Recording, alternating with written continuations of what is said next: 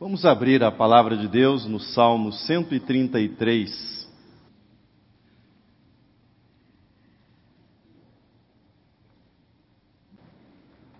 Um dos textos mais interessantes que li recentemente sobre o sagrado, tema nosso desse mês, é um texto que foi escrito por um ateu. Não se espante. Há uma safra de ateus que não são hostis à religião e que têm demonstrado grande apreço pela religião, apareceram aí na última década ou talvez nas últimas décadas e avaliam positivamente o papel das religiões. O texto que falo tem como título Ateísmo 2.0 e ele trabalha sobre aquilo que os ateus deveriam aprender com as religiões, se quiserem, enquanto ateus, enquanto grupo, sobreviver.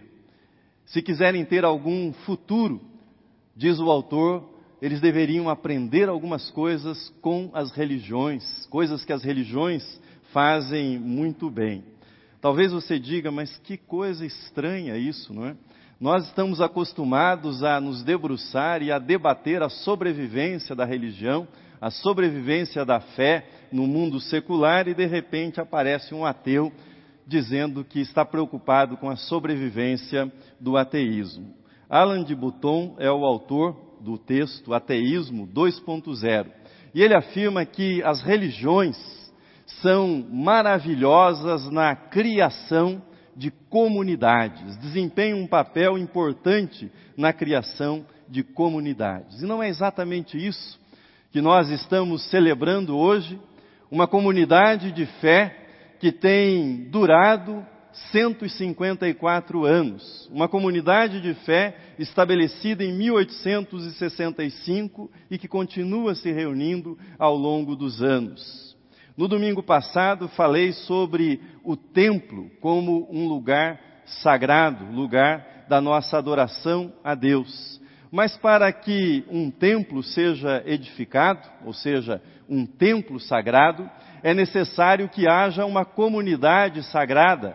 A existência da comunidade sempre precede a existência da edificação, a existência do templo um grupo de pessoas unidas umas às outras de modo duradouro no tempo, decide construir um templo, decide consagrar um espaço para adoração a Deus, para ser o lugar das suas reuniões. Portanto, a comunidade sagrada sempre precede, sempre precederá o templo, lugar de adoração.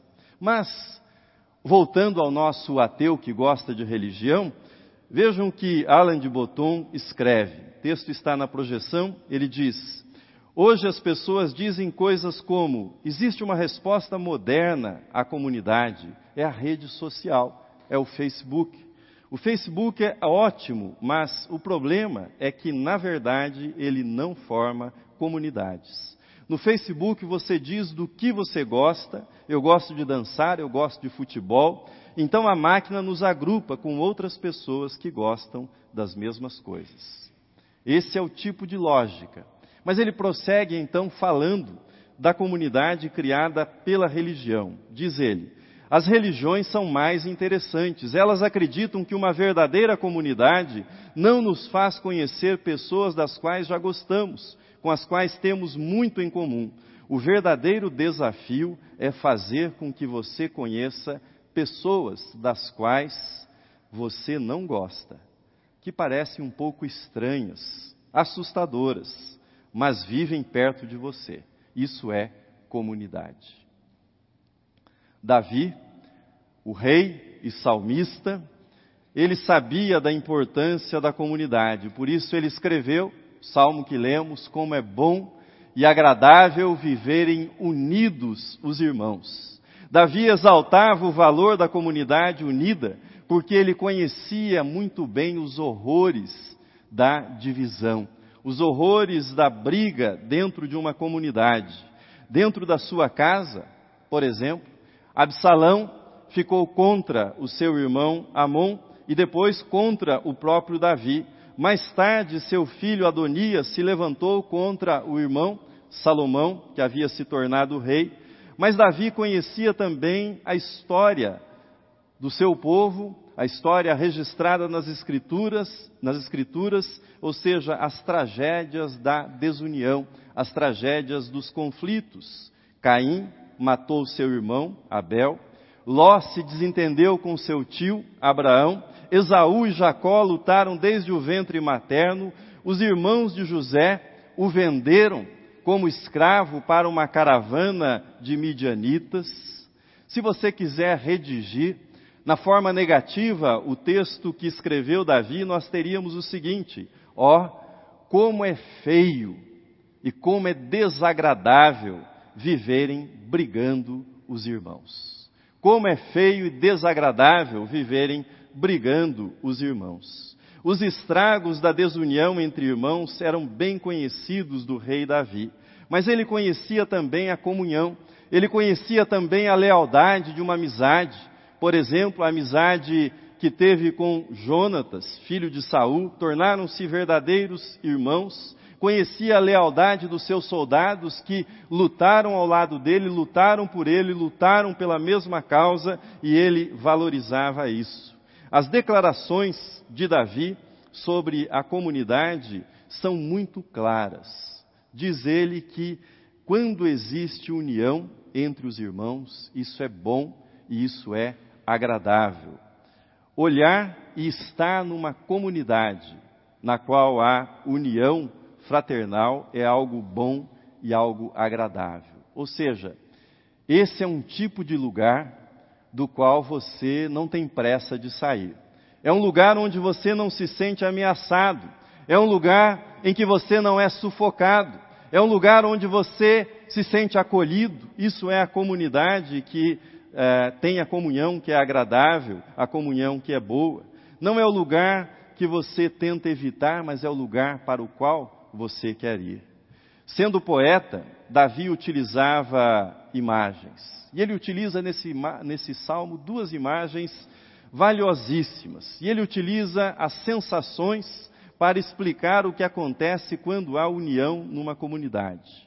Ele usa a imagem da unção sacerdotal, realizada com o perfume sagrado, e ele usa a imagem do Monte Hermon, recebendo o orvalho a cada manhã, e ele usa essas imagens para falar da beleza da unidade, da beleza da comunhão, da beleza que existe quando os irmãos vivem verdadeiramente unidos. Veja comigo o versículo 2, quando Davi assim escreve sobre esta união é como o óleo precioso sobre a cabeça, o qual desce para a barba de Arão e desce para a gola de suas vestes.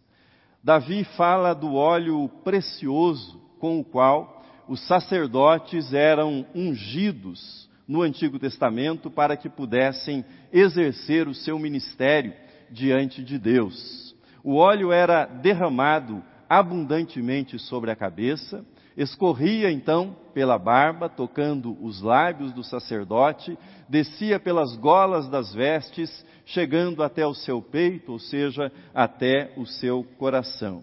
Mas que óleo era esse? Como é que esse óleo era composto? Como é que ele era feito?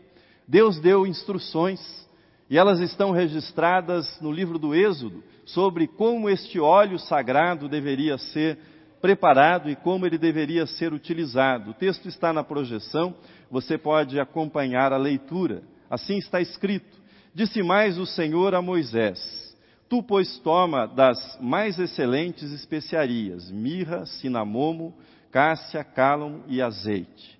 Disto farás o óleo sagrado para a unção, o perfume composto segundo a arte do perfumista.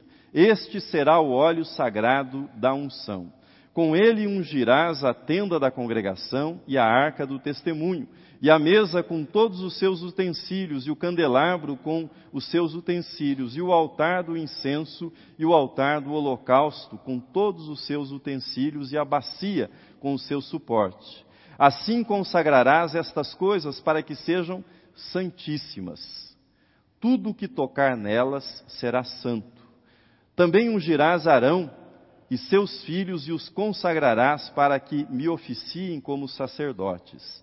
Dirás aos filhos de Israel: Este me será o óleo sagrado da unção nas vossas gerações. Irmãos vivendo em união são representados pelo óleo sagrado derramado sobre o sacerdote, sacerdote Arão. É bonito de se ver, é agradável de se sentir o perfume sagrado deste óleo.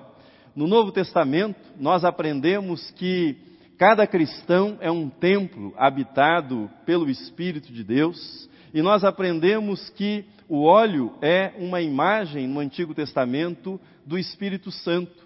O óleo representa a unção com o derramamento do Espírito Santo sobre aqueles que compõem a igreja. Portanto, falar desta unção é falar do Espírito Santo e daquilo que ele faz na vida do cristão.